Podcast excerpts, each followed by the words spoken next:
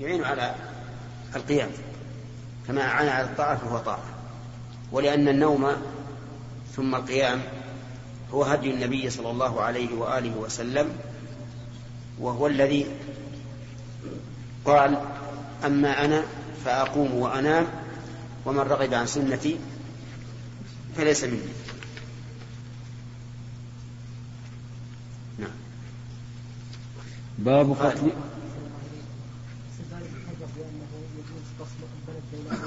ايش؟ بأنه يجوز قتل البلد بين أميرين، هذا الحديث صحيح. قتل ايش؟ تقسيم البلد بين أميرين. نعم. في هذا الحديث على أنه يجوز قتل البلد بين أميرين. يعني أن تكون إمارة اثنين. نعم. صحيح. هو على سبيل الاستقلال ما يصح، لكن على سبيل التبع لا بأس. لكن على سبيل التبع ليس لا على سبيل التبع يعني بالنسبة إنهم أن لهم سلطانا فوقهم، وقد كلاكما أمير ولكن تشاورا وتطاوعا كما أمر النبي صلى الله عليه وسلم أبا موسى الأشعري ومعاذ بن جبل.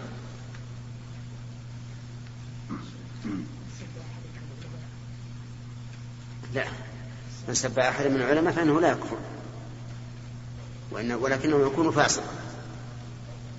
نعم.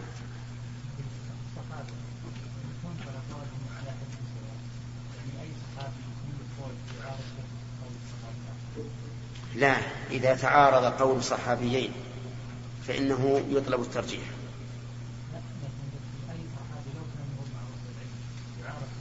إذا قلنا يطلب الترجيح، فمعلوم أننا أننا نرجح من عرف بالفقه والعلم من الصحابة على آخر. نعم. لا، لا يقاومه، يعارضه ولكن لا يقاومه.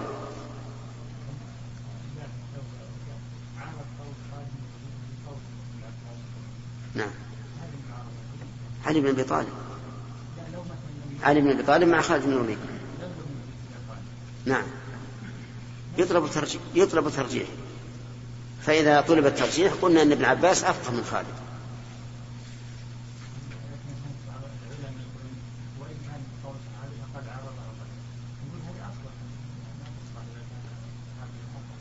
هو يشترط لكون قول الصحابي حجة أن لا يعارض نصا ولا يخالفه آخر من الصحابة، فإن عارض النص رد، وإن خلفه آخر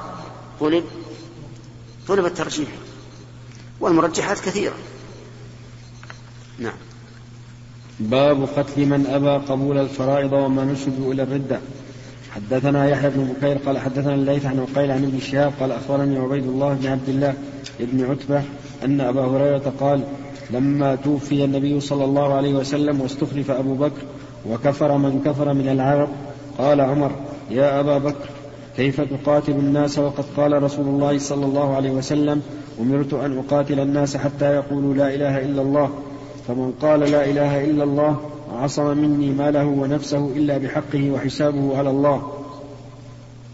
قال أبو بكر: والله لأقاتلن من فرق بين الصلاة والزكاة، فإن الزكاة حق المال، والله لو منعوني عناقا كانوا يؤدونها إلى رسول الله صلى الله عليه وسلم لقاتلتهم على منعها. قال عمر: فوالله ما هو إلا أن رأيت أن قد شرح الله صدر أبي بكر بالقتال فعرفت أنه الحق. هذا أيضا فيه أن من أبى قبول الفرائض فإنه يقاتل، ولكن البخاري يقول: باب قتل. والمدعى أخص من الدليل، فالدليل مقاتلة لا قتل، وفرق بين المقاتلة والقتل، فقد تجوز المقاتلة ولا يجوز القتل. إذا ترك أهل البلد الأذان قتلوا، وإذا تركوا صلاة العيد قتلوا، لكن لا يقتلون، يقاتلون حتى يقيموا هذه الفريضة. فقتال أبي بكر رضي الله عنه لا يلزم منه القتل، بل هو مقاتلة حتى يؤدوا هذه الفريضة، وهي فريضة الزكاة. وكأن عمر رضي الله عنه عارض أبا بكر بقول النبي صلى الله عليه وآله وسلم: أمرت أن أقاتل الناس حتى يقول لا إله إلا الله، فمن قال لا إله إلا الله عصم مني ماله ونفسه إلا بحقه. ولكن أبا بكر أجابه قال: إلا بحقه. قال: إن الرسول عليه الصلاة والسلام قال: إلا بحقه، والزكاة حق المال، فلا أقاتلن من فرق بين الصلاة والزكاة. وأقسم رضي الله عنه أن يقاتل من منع عناقا، والعناق هي الصغيرة من أولاد الناس. ثم إن عمر لما رأى أن أبا بكر قد اطمأن إلى هذا وانشرح صدره له عرف أنه الحق. وهذا اعتراف من عمر رضي الله عنه بأن أبا بكر أقرب إلى الصواب منه، لأن كون أبا بكر قد انشرح صدره لذلك فإنه يكون حجة، فعرف أنه الحق. ولا شك أن أبا بكر رضي الله عنه أقرب إلى الصواب من عمر في مسائل الضيق. أما مسائل السعة فلم نعلم عن أبي بكر رضي الله عنه ما ينافي ذلك أو يثبته، لكن في مسائل الضيق يكون أبو بكر رضي الله عنه أقرب إلى الصواب من عمر، مثل صلح الحديبية، مثل موت النبي صلى الله عليه وسلم، ومثل قتال أهل الردة. المواضع الصعبة الضنكة يكون أبو بكر أقرب إلى الصواب فيها من عمر. وفي الحديث دليل على جواز مقاتلة مانع الزكاة، وأن الإمام له أن يقاتله، فإذا قتل أحدا منهم في هذه الحال فدمه هدر، لأن جواز السبب يستلزم جواز المسبب. نعم. باب إذا عرض الذمي أو غيره بسب النبي صلى الله عليه وسلم ولم يصرح، نحو قوله: السلام عليكم. حدثنا محمد بن مقاتل أبو الحسن قال أخبرنا عبد الله قال أخبرنا شعبة عن هشام بن زيد ابن أنس ابن مالك قال: سمعت أنس بن مالك يقول: مر يهودي برسول الله صلى الله عليه وسلم فقال: السلام عليك. فقال رسول الله صلى الله عليه وسلم: وعليك. فقال رسول الله صلى الله عليه وسلم: أتدرون ما يقول؟ قال: السلام عليك. قالوا: يا رسول الله، ألا نقتله؟ قال: لا، إذا سلم عليكم أهل الكتاب فقولوا: وعليكم. حدثنا هذا إشارة إلى أن الرد إذا كان أنقص من الابتداء فلا بد أن يكون هناك سبب. فاليهودي قال: السلام عليك، أتى بالمبتدأ والخبر، والرسول صلى الله عليه وآله وسلم قال: وعليك، فحدث إيش؟ المبتدأ، وهذا يعتبر نقصا في الجواب، ولهذا اعتذر عنه النبي صلى الله عليه وآله وسلم وقال: إنه قال السلام عليك. وعلى هذا فيكون قول الراجح في هذه المسألة أن الإنسان إذا قال السلام عليك فإن تمام الرد أن تقول: عليك السلام، ولا تقتصر على قولك عليك.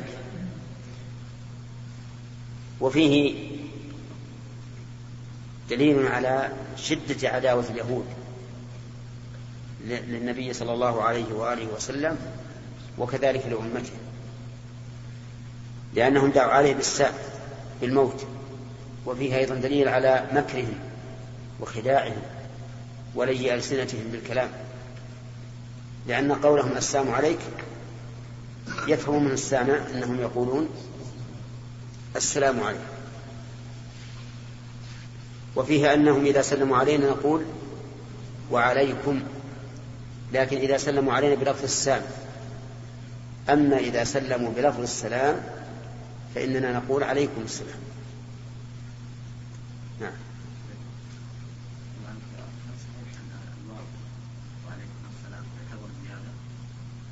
زي في إيش؟ لا، هذا عطف. لا، ما هي زيادة، هذا حربات، وهي أحسن من قوله عليكم. ومن ثم قال بعض العلماء أنه يجب أن يقولوا عليه بالواو. يعني زيادة أحسن. لا ما يجب. حرف عطف تدل على أن مثل ما أعطيت أنا أعطيك. نعم.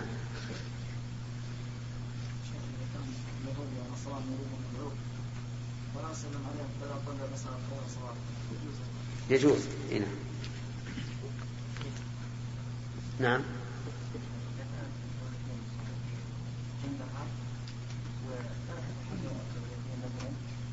تركت ايش؟ دولتين. نعم. تركت احد الاشياء المتوافره من السنن او غيرها، هل تحارب الدوله هذه مش مجوزه من الشريعه؟ ما اظن هذا. لا أظن هذا لأنه لا ولاية له لهذه الدولة على هذه الدولة. الوقت حاضر، يعني أبو بكر ولينا على الجميع، أبو بكر له الولاية. الحمد لله وصلى الله وسلم على رسول الله. قال البخاري رحمه الله تعالى: حدثنا أبو نعيم عن ابن عيينة عن الزهري عن عروة عن عائشة رضي الله عنها أنها قالت: استأذن رهط من اليهود على النبي صلى الله عليه وسلم فقالوا: السام عليك، فقلت: بل عليكم السام واللعنة. فقال: يا عائشة، إن الله رفيق يحب الرفق في الأمر كله. قلت: أولم تسمع ما قالوا؟ قال: قلت: وعليكم. حدثنا مسدد قال حدثنا يحيى. الرهط معناها الجماعة من 3 إلى 10 كالنفر. وقوله إن الله رفيق يحب الرفق في الأمر كله، الأمر يعني في الشأن كله. وفي حديث آخر: يعطي بالرفق ما لا يعطي على العنف. ولما قال الرسول عليه الصلاة والسلام: ألم تسمع ما قالوا؟ قال: قلت: وعليكم، يعني وعليكم ما قلت. فإذا كانوا قالوا السام صار عليهم السام. قال ابن القيم رحمه الله في كتاب أحكام الذمة: وإذا صرح الذمي، يعني اليهودي والنصراني، بقولها السلام عليكم باللام، فتقول: عليكم السلام، لأن النبي صلى الله عليه وآله وسلم إنما قال: قولوا عليكم، لأنهم كانوا يقولون السلام عليكم. نعم. نعم. بعض المسلمين يعني يسقط اللام. إيه لا تقول عليكم السلام، لأننا لم قصر، لكنه ينبغي أن يطلق، فيقال له أن السلام عليك تحية اليهود للمسلمين. نعم.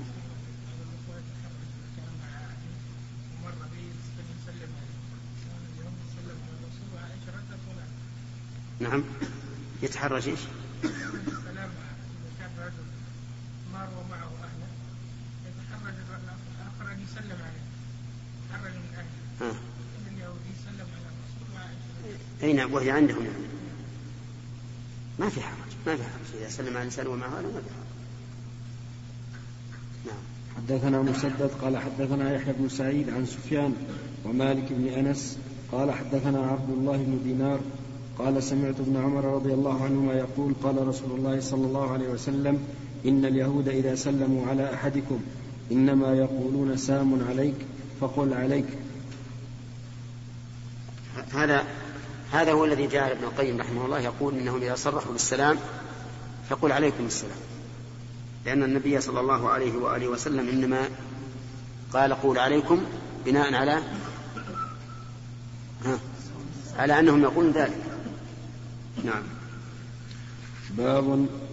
حدثنا عمر بن حفص قال حدثنا أبي قال حدثنا الأعمش قال حدثني شقيق قال: قال عبد الله: كأني أنظر إلى النبي صلى الله عليه وسلم يحكي نبيا من الأنبياء ضربه قومه فأدموه، فهو يمسح الدم عن وجهه ويقول: رب اغفر لي قومي فإنهم لا يعلمون.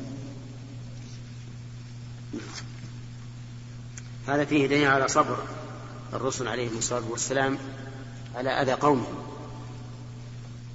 وقد بين الله ذلك في قوله: ولقد كذبت رسل من قبلك فصبروا على ما كذبوا وأوذوا حتى أتاهم نصرنا، يعني كذبوا وأوذوا، ويحتمل أن تكون وأوذوا معطوفة على قوله فصبروا،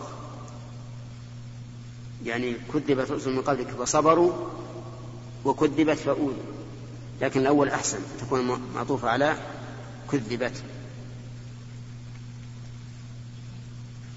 نعم لا يحكي نبي من أنبياء.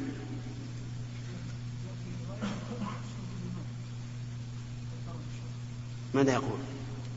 مش يقول يا مصطفى يحكي نبيا؟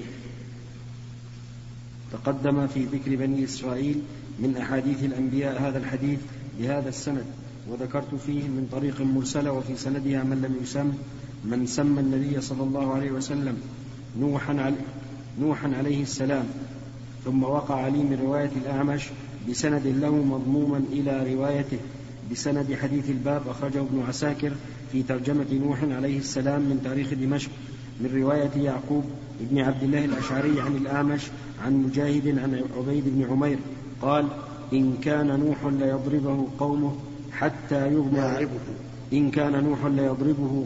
حتى يغمى عليه ثم يفيق فيقول اهد قومي فإنهم لا يعلمون. وبه عن الأعمش عن شقيق عن عبد الله فذكر نحو حديث الباب. وتقدم هناك أيضا قول القرطبي إن النبي صلى الله عليه وسلم هو الحاكي والمحكي عنه ووجه الرد عليه وتقدم في غزوة أحد بيان ما وقع له صلى الله عليه وسلم من الجراحة في وجهه يوم أحد، وأنه صلى الله عليه وسلم قال أولا كيف يفلح قوم أدموا وجه نبيهم، فإنه قال أيضا اللهم اغفر لقومي فإنهم لا يعلمون. وأن عند أحمد من رواية عاصم عن أبي وائل عن ابن مسعود أنه صلى الله عليه وسلم قال نحو ذلك يوم حنين لما ازدحموا عليه عند قسمة الغنائم، قوله فهو يمسح الدم عن وجهه في رواية عبد الله بن نمير عن الأعمش عند مسلم في هذا الحديث عن جبينه. وقد تقدم في غزوة أحد بيان أنه شج النبي صلى الله عليه وسلم وكسرت رباعيته، وشرح ما وقع في ذلك مبسوطا ولله الحمد. نعم في هذا إشكال قول رب اغفر لقومي وهو كيف يستغفر لهم الكفار. والجواب عن ذلك أن يقال إن اللفظ فيه إن الرواية فيها لفظان، اللفظ الأول اهدي قومي والثاني اغفر، وأما الأول فلا إشكال فيه، وأما الثاني فجوابه أن يقال اللهم اغفر لقومي يعني ما بيني وبينهم من الحقوق، وأما حق الله عز وجل فهو باق على أصل، فإذا كانوا مشركين فإنه لا يغفر لهم إن ماتوا على الشرك، أو أن المعنى اللهم اغفر لقومي اللهم اهدهم للإسلام حتى تغفر لهم، فيكون دعاء بالملزوم لأن الإسلام يلزم منه، بل باللازم لأن الإسلام يلزم منه المغفرة. فهذه ثلاثة أجوبة.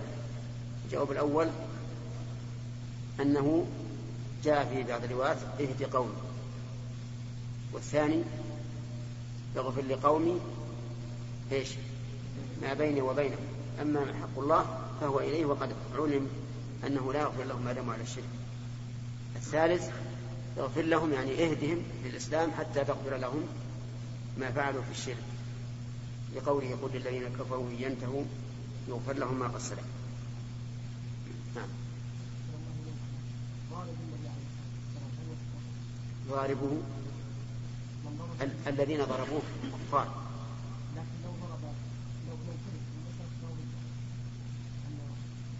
إذا ضربه كرها له ولما جاء به فهو كافر، لأن يعني كل من كره الرسول عليه الصلاة والسلام أو كره ما جاء به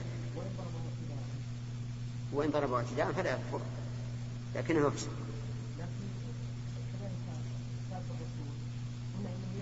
نعم لا مطلقا، لأن السب يبقى قدحا في الرسول عليه الصلاة والسلام وسوء سمعة الله، لكن الضرب لا، ما عدوان محض ما يبقى سوء سمعة الرسول عليه الصلاة والسلام. نعم ها بهذا السند يعني.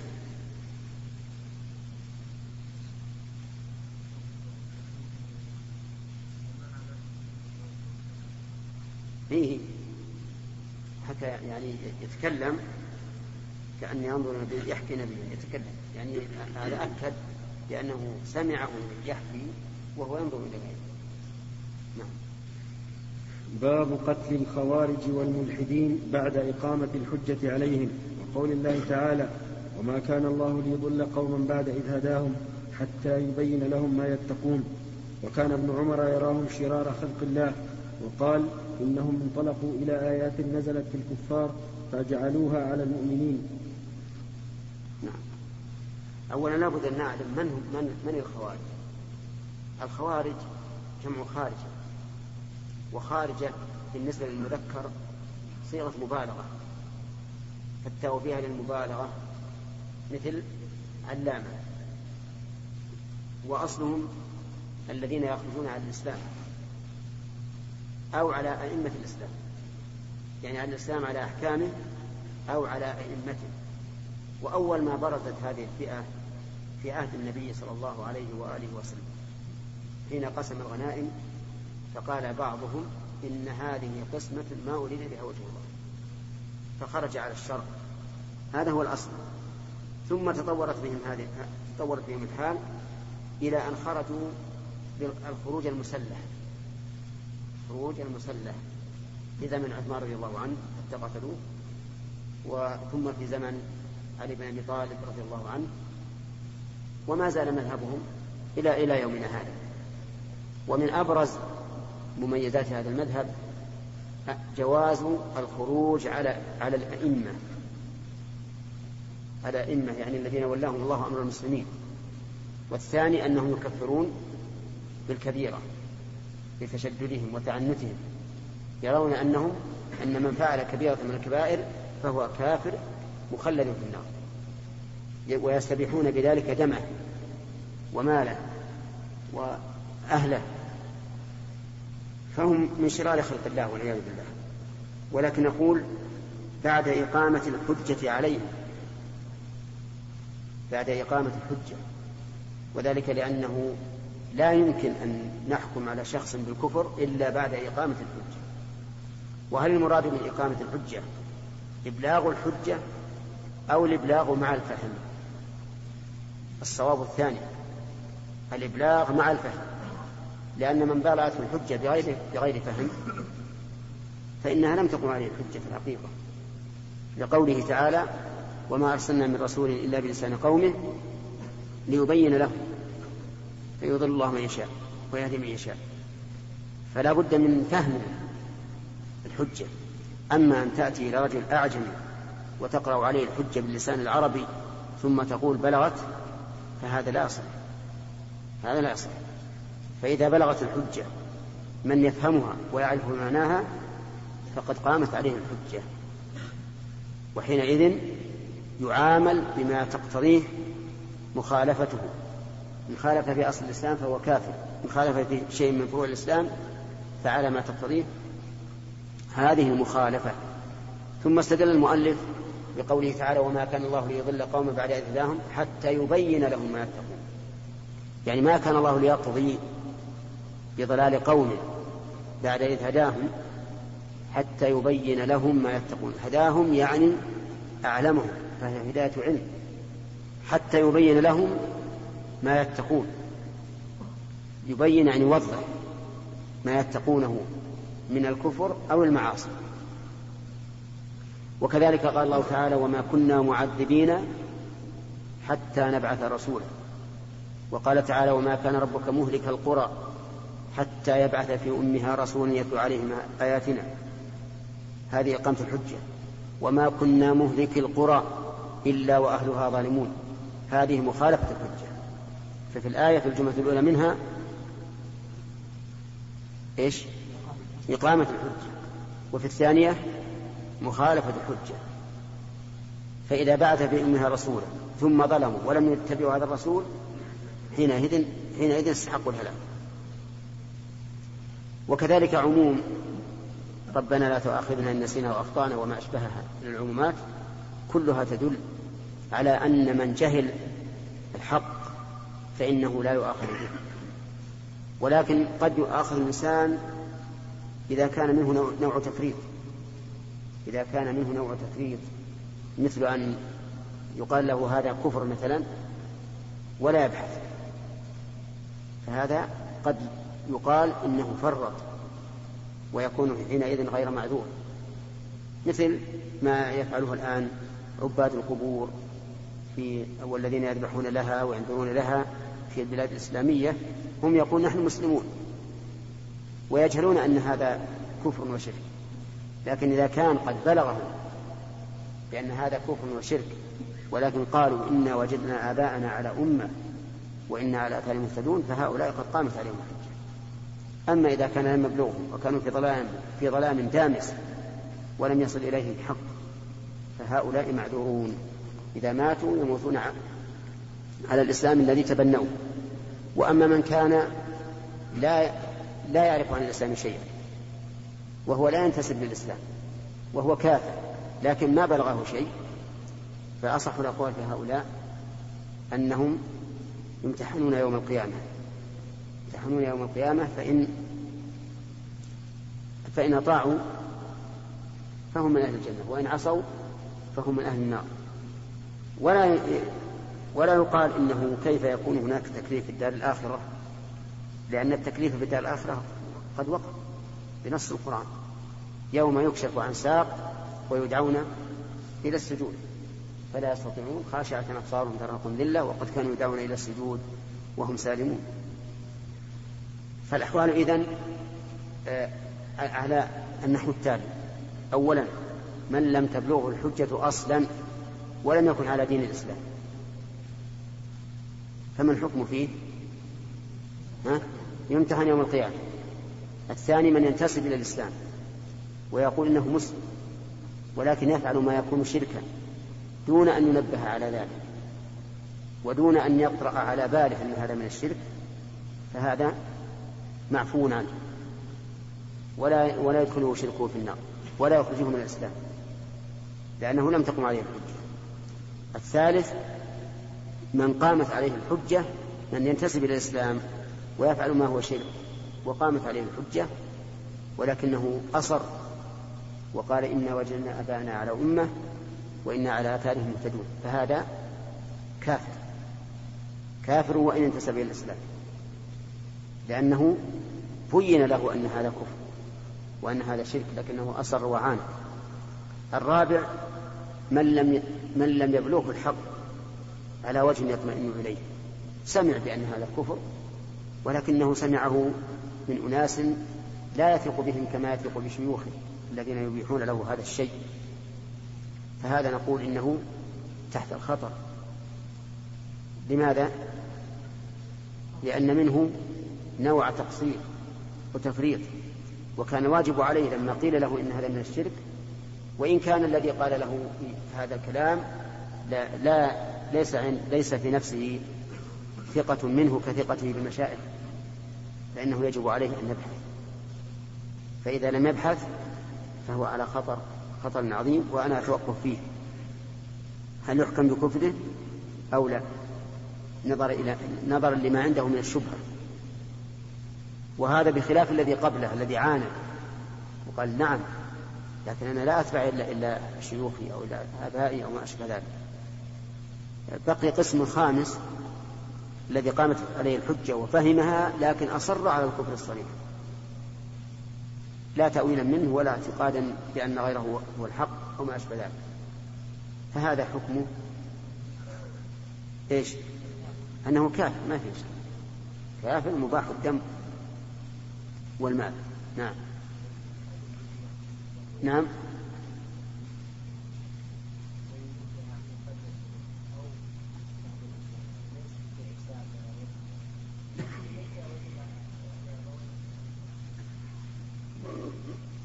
هذا أمره إلى الله، هذا أمره إلى الله. مع أني في الوقت الحاضر تعرفون أن الدعوة الإسلامية انتشرت عن طريق الإذاعات وعن طريق الأشرطة وعن طريق الكتيبات، انتشرت، لكن ربما يكون أناس في أمريكا أو في غيرها في أماكن بعيدة عن المدن ولا يسمعون عن الإسلام شيء. نعم. أيه.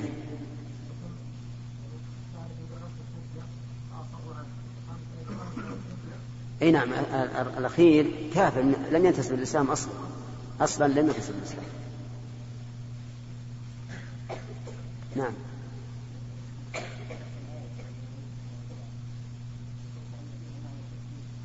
من إيش؟ نعم نعم نعم.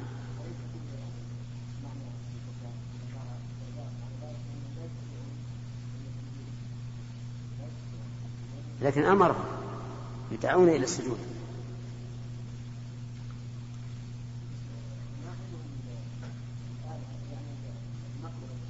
أين؟ لماذا لم يكن عندهم مقدرة؟ لم يجعل الله لهم قدرة، لأنهم كانوا يدعون إلى السجود وهم سالمون قادرون ولم يفعلوا فعوقب. لا لا لا، أمرهم لو سجدوا لا نجوا، لكن لا يمكن أن يسجدوا. نعم نعم يكلفهم قد جاء في المانع ليظهر بيان عناده وأنهم لما لم يستجيبوا في الدنيا لم يستطيعوا ذلك في الآخرة. ثلاثة. نعم. نعم. ثم قال المؤلف: وكان ابن عمر رضي الله عنهما يراهم شرار خلق الله. يراهم أي يرى الخوارج شرار خلق الله. لماذا؟ قال: إنهم انطلقوا إلى آيات نزلت في الكفار فجعلوها على المؤمنين. يعني الآيات التي فيها الوعيد نزلت في الكفار فجعلوها في المؤمنين، فكفروا المؤمنين بناء على تأويلهم الفاسد، حيث أنزلوها على عصاة المؤمنين. نعم. حدثنا عمر بن حفص. ما ذكر لها أمثلة من هذا في الشرح؟ أما الخوارج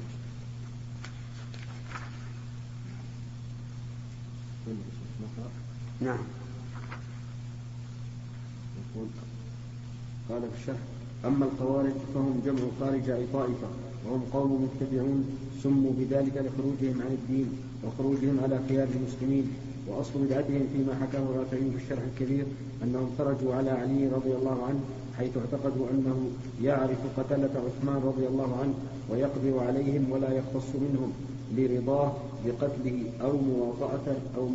أو مواطأته إياه، كذا قال، وهو خلاف ما أطبق عليه أهل الأخبار، فإنه لا نزاع عندهم أن الخوارج لم يطلبوا بدم عثمان، صح، بل كانوا ينكرون عليه أشياء ويتبرعون منه. وأصل ذلك أن بعض أهل العراق أنكروا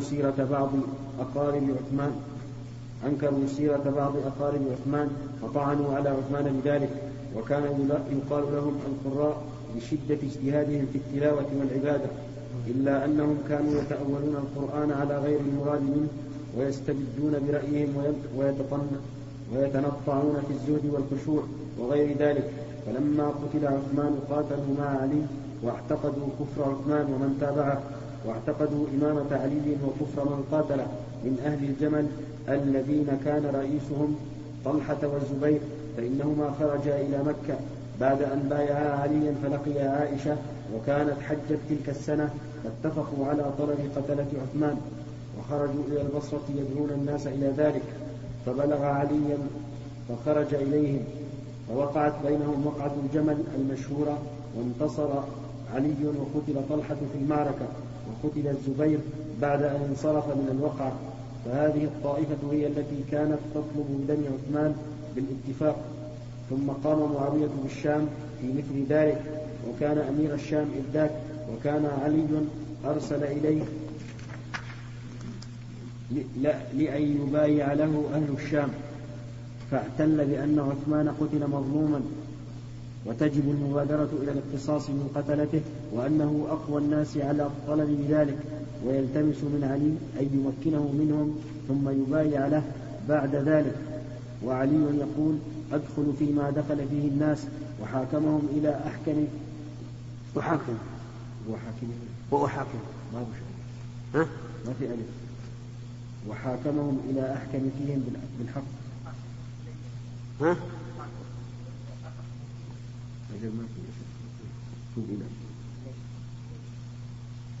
وحاكمهم إلي أحكم فيهم بالحق.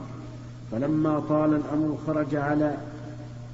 خرج علي في أهل العراق طالبا قتال أهل الشام فخرجوا على أعدها وحاكمهم لا قبل فقال علي وعلي يقول أدخل فيما دخل فيه الناس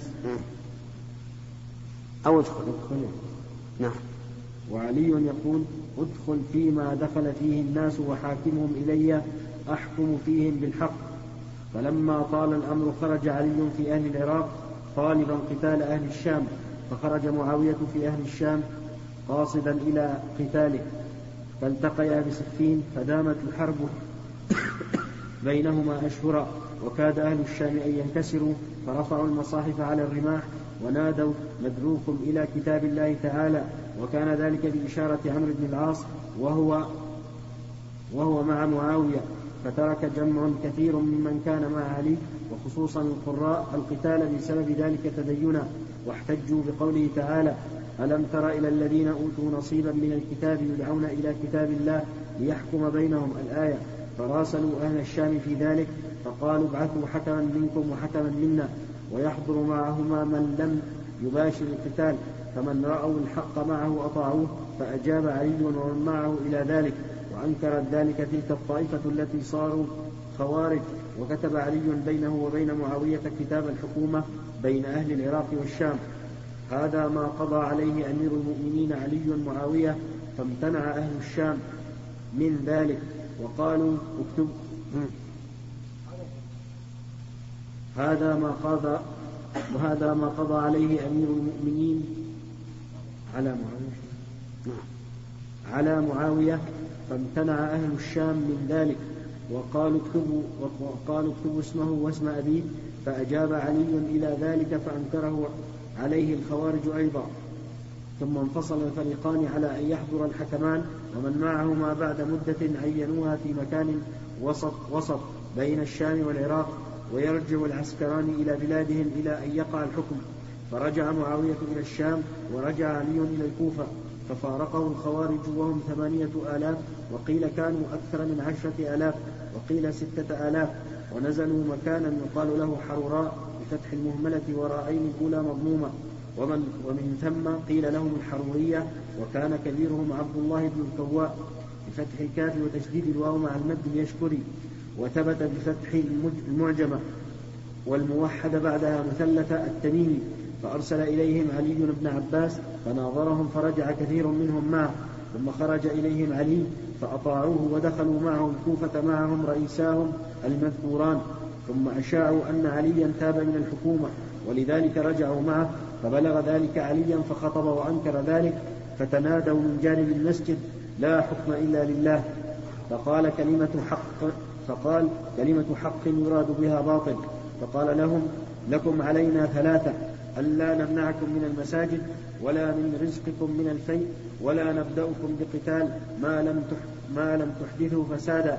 وخرجوا شيئا بعد شيء إلى أن اجتمعوا بالمدائن فراسلهم في الرجوع فأصروا على الامتناع حتى يشهد على نفسه بالكفر لرضاه بالتحكيم ويتوب. ثم راسلهم أيضا فأرادوا قتل رسوله ثم اجتمعوا على أن من لا يعتقد معتقدهم يكفر ويباح دمه وماله وأهله. وانتقلوا إلى الفعل فاستعرضوا الناس فقتلوا من اجتاز بهم من المسلمين. ومر بهم عبد الله بن خباب بن أرد وكان واليا لعلي على بعض تلك البلاد ومعه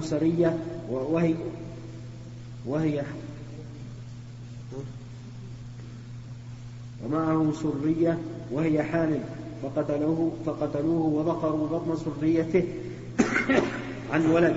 فبلغ عليا فخرج إليهم في الجيش الذي كان هياه للخروج إلى الشام فأوقع بهم بالنهروان ولم ينج منهم إلا دون 10 ولا قتل ممن معه إلا نحو 10. فهذا ملخص أول أمرهم ثم انضم إلى من بقي منهم من مال إلى رأيهم فكانوا مختفين في خلافة علي، حتى كان منهم عبد الرحمن بن ملجم الذي قتل عليا بعد أن دخل علي في صلاة الصبح. ثم لما وقع صلح الحسن ومعاوية توارت منهم طائفة فأوقع بهم عسكر الشام بمكان يقال له النجيلة، ثم كانوا منقمعين في إمارة زياد وابنه عبيد الله على العراق طول مدة معاوية ولده يزيد، وظفر زياد وابنه منهم بجماعة فأبادهم بين قتل وحبس طويل. فلما مات يزيد ووقع الافتراق وولي الخلافة عبد الله بن الزبير وأطاعه أهل الأمصار إلا بعض أهل الشام، ثار مروان فادعى الخلافة وغلب على جميع الشام إلى مصر. فظهر الخوارج حينئذ بالعراق مع نافع بن الأزرق، وباليمامة مع نجدة بن عامر وزاد نجدة على معتقد الخوارج أن من لم يخرج ويحارب المسلمين فهو كافر ولو اعتقد معتقدهم. وعظم البلاء بهم وتوسعوا في معتقدهم الفاسد، فأبطلوا رجم المحصن وقطعوا يد السارق من الإبط. وعظم البلاء بهم وتوسعوا في معتقدهم الفاسد فأبطلوا رجم المحصن وقطعوا يد السارق من الإبط، وأوجبوا الصلاة على الحائض في حال حيضها، وكفروا من ترك الأمر بالمعروف والنهي عن المنكر إن كان قادرا، وإن لم يكن قادرا فقد ارتكب كبيرة. وحكم مرتكب الكبيرة عندهم حكم الكافر. وكفوا عن أموال أهل الذمة وعن التعرض لهم مطلقا، وفتكوا في من ينسب إلى الإسلام بالقتل والسبي والنار. فمنهم من يدعو على أهل الإسلام رحمه الله عليه. نعم. فمنهم من يفعل ذلك مطلقا بغير دعوة منهم، ومنهم من يدعو أولا ثم يفتك. ولم يزل البلاء بهم يزيد إلى أن أمر المهلب بن أبي صفرة على قتالهم فطاولهم حتى ظفر بهم، إلى أن أمر المهلب بن أبي صفرة على قتالهم فطاولهم حتى ظفر بهم وتقلل جمعهم. ثم لم يزل منهم بقايا في طول الدولة الأموية.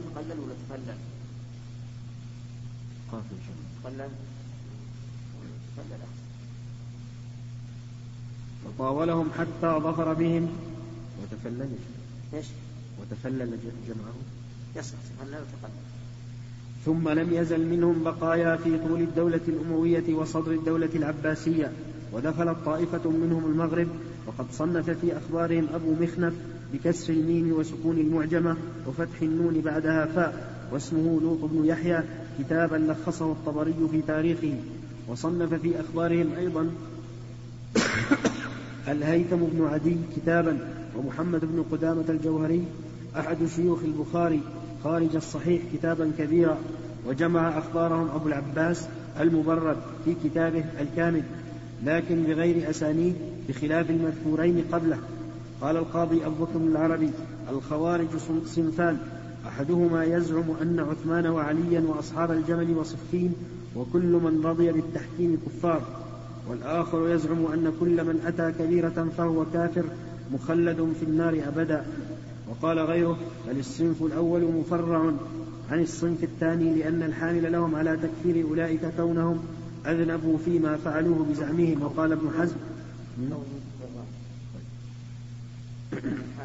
لأن الحامل لهم على تكفير أولئك كونهم أذنبوا فيما فعلوه بزعمهم. وقال ابن حزم: ذهب نجدة بن عامر من الخوارج إلى أن من أتى صغيرة عذب بغير النار، ومن أدمن على صغيرة فهو كمرتكب الكبيرة في التخليد في النار. وذكر أن منهم من غلا في معتقدهم الفاسد فأنكر الصلوات الخمس، وقال: الواجب صلاة بالغداة وصلاة بالعشي.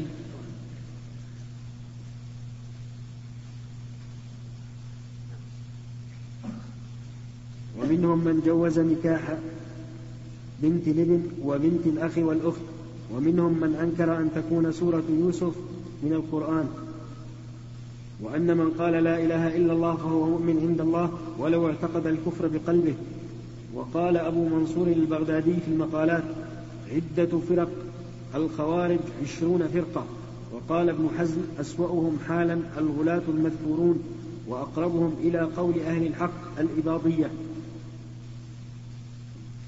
وقد بقيت منهم بقية بالمغرب، وقد وردت بما ذكرته من أصل حال الخوارج أخبار جياد، منها ما أخرجه عبد الرزاق عن معمر وأخرجه الطبري من طريق يونس كلاهما عن الزهري قال: لما نشر أهل الشام المصاحف بمشورة عمرو بن العاص حين كاد أهل العراق أن يغلبوهم، هاب أهل الشام ذلك إلى أن آل الأمر إلى التحكيم، ورجع كل إلى بلد